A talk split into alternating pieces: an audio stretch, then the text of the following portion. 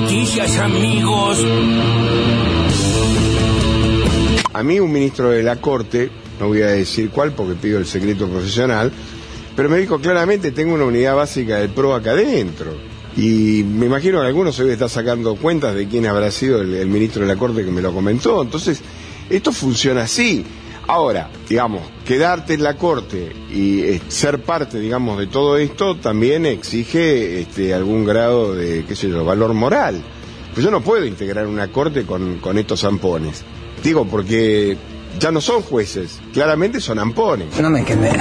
Uno de los poderes del Estado, en su cabeza, en su presidencia, está sin legitimidad, es gravísimo. Aparte, eh, ya sabemos la manifestación de la vicepresidenta de no intentar siquiera participar ni nada frente a esta situación que bueno realmente mire eh, no voy a dar nombres pero me lo dijo alguien de la oposición. Esto de los chats le acaba de dar la razón a la vicepresidenta sobre el, la oferta Pero fíjate vos, El tema de las grúas, que ¿cuántos años ustedes vienen denunciando el gran negociado de las grúas en la ciudad de Buenos Aires? miles de años y se sabía que al- de alguna manera lograban mantener la concesión de un servicio eh, 20 años estuvo vencido. 21 años. que durante más de 20 años un servicio que, que era un regalo que la ciudad le hacía a empresarios que se llenaban de guita y ahora vemos que la repartían. Yo quiero bajarlo un poco a tierra. Este es el tipo que está a cargo de la policía en la ciudad de Buenos Aires. Y si algún vecino o vecina tiene que denunciar, por ejemplo, a la policía por algún hecho de corrupción, que miremos lo que es el jefe de los policías, el rey de los corruptos, ¿quién lo investiga? Los fiscales que conduce Juan Bautista Maíquez, el mismo tipo que integró ese viaje al lago escondido con ex agentes de inteligencia, con directivos del grupo Clarín. Por eso, además de todo, encima quizás no nos enteramos de algunas cosas. Porque, No, esto del Clarín no. Digamos, entonces, esto tiene que ver con la realidad cotidiana de los porteños y las porteñas, porque este tipo no puede estar a cargo de la seguridad de nadie y, sin embargo, hoy sigue siendo el ministro de Justicia y Seguridad de la Ciudad de Buenos Aires y es una vergüenza. Una vergüenza. ¿Cómo recordás a Pelé, Ricardo? Y lo recuerdo como para mí el jugador más completo que yo vi dentro de una cancha de fútbol y un ídolo de todos nosotros, lo que lo vimos jugar desde chico, un ídolo mundial, ¿no? Porque él eh, no solo trascendió ahí en Brasil, sino en todo el mundo por todo lo que hizo dentro de una cancha de fútbol. Y principalmente viene la imagen del Mundial del 70 en México, donde jugó un mundial extraordinario con un equipo que fue una de las mejores selecciones de, de todos los mundiales que, que jugó al fútbol, ¿no? Eh, México 70. Maradona è Maradona, eh, Pelé è stato il più grande, io sono un calciatore normale. Pelé, por ejemplo, fíjense qué cosa, es, es una cosa rara lo que voy a decir, suena a lo mejor a alguno capaz que no le gusta. Eh, Pelé vino con el Santos a jugar a la cancha de Colón de Santa Fe en 1964, cuando Colón estaba en primera B, en la vieja primera B. Jugaron un amistoso, Colón, que ascendería recién al año siguiente a primera por primera vez, le ganó 2 a 1 y desde ese momento la cancha de Colón fue apodado el cementerio de los elefantes por, por ese Santos de Brasil. Y curiosamente, esto me lo mandó un amigo medio humor negro, ¿no? Pelé muere de un cáncer de colon. Mirá, Justamente. Qué cosa medio tonta, medio curiosa, pero llamativa. no se puede ser tan hijo de puta.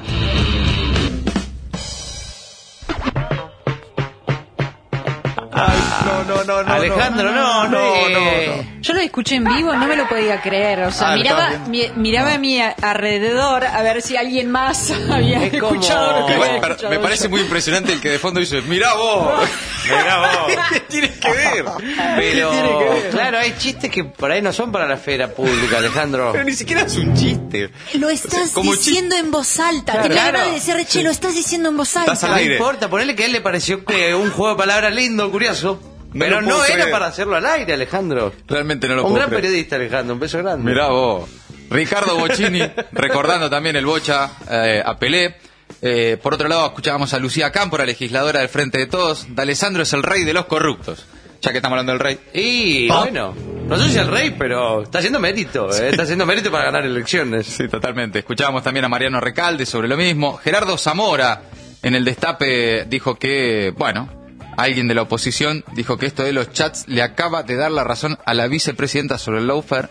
Eh, Zamora que también, bueno, eh, ah, como los gobernadores, y él como presidente de la Liga del Norte, y qué sé yo, también como salió Hugo de Pedro en las últimas horas, medio les da la razón en esto de, che, lo de la coparticipación para la reta está medio arreglado, ¿no? Porque de eso se trata en parte los chats entre D'Alessandro y el segundo de Sí. Rosati, el Claro, vocero. claro, sí, sí, sí, muy, muy impresionante todo lo del Consejo de la Magistratura. Todo, es tremendo, todo. ¿no? Eh, Digitando directamente a- a- al bloque opositor desde la Corte Suprema. En un rato lo vamos a repasar porque es, es verdaderamente un escándalo. No, es tremendo. Hay veces que pasan cosas y uno cree que son un escándalo y al día siguiente ya no ocurre nada. Es posible que sea, no lo sé, tal vez.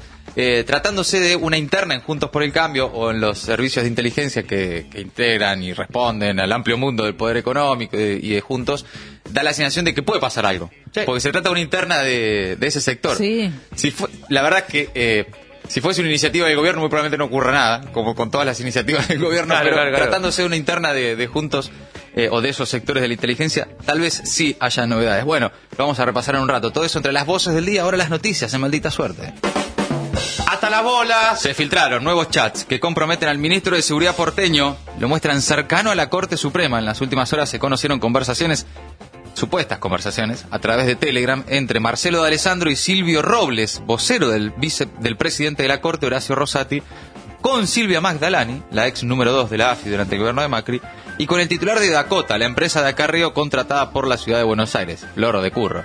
A principios de diciembre se habían filtrado chats de Alessandro vinculados a un viaje que el funcionario de la reta hizo al lado escondido, donde coincidió con jueces federales y directivos del Grupo Clarín, Mira. y que derivó en una denuncia por los delitos de incumplimiento de los deberes de funcionario público y admisión de dádivas. Hasta ahora la reta lo sostuvo en su cargo. El Frente de Todos prepara denuncias penales.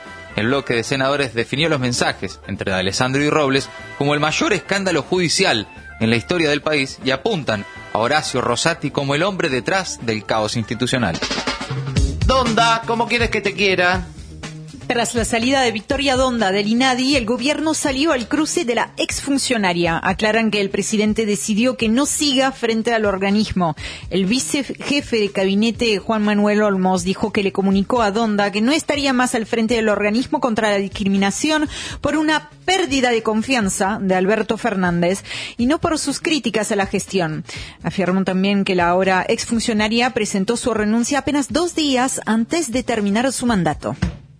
Un poquito para adentro. El Banco Central hizo la segunda compra de dólares más alta del año. La autoridad monetaria obtuvo ayer un saldo a favor de 539 millones de dólares tras su intervención cambiaria. Así, las compras netas acumuladas en lo que va de diciembre ascienden a más de 1.850 millones.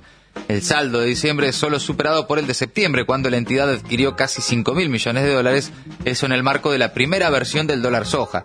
Hasta el momento, en esta nueva versión, el dólar soja 2, el sector sojero ha ingresado unos 3.500, 3.035 millones bajo este esquema cambiario. Y por otra parte, ayer el dólar blue cayó 7 pesos tras varias jornadas de subas. Caros y llenos. Los destinos turísticos del país prevén un verano con alta demanda de reservas. El gobernador de la provincia de Buenos Aires, Axel Kicillof, calificó de imponente la temporada en el territorio bonaerense que, según expresó, espera recibir el 50% del turismo de todo el país. Los ministerios de turismo de todas las provincias informaron que las reservas ya están por encima del 80 y hasta el 90%. La despedida de O'Reilly. El velatorio de Pelé, la duración será de 24 horas en el estadio de Santos y con una procesión por las calles. El club, donde el brasileño es el ídolo máximo, informó a través de un comunicado que sus restos permanecerán en el hospital Albert Einstein de la ciudad paulista hasta el lunes por la madrugada. Esa misma mañana será trasladado a 60 kilómetros de distancia hacia el estadio. Según informó el medio O Globo, tanto Bolsonaro como Lula da Silva estarán presentes en el velatorio. El máximo ganador de la historia de los mundiales del fútbol fue despedido por deportistas y presidentes de todo el mundo.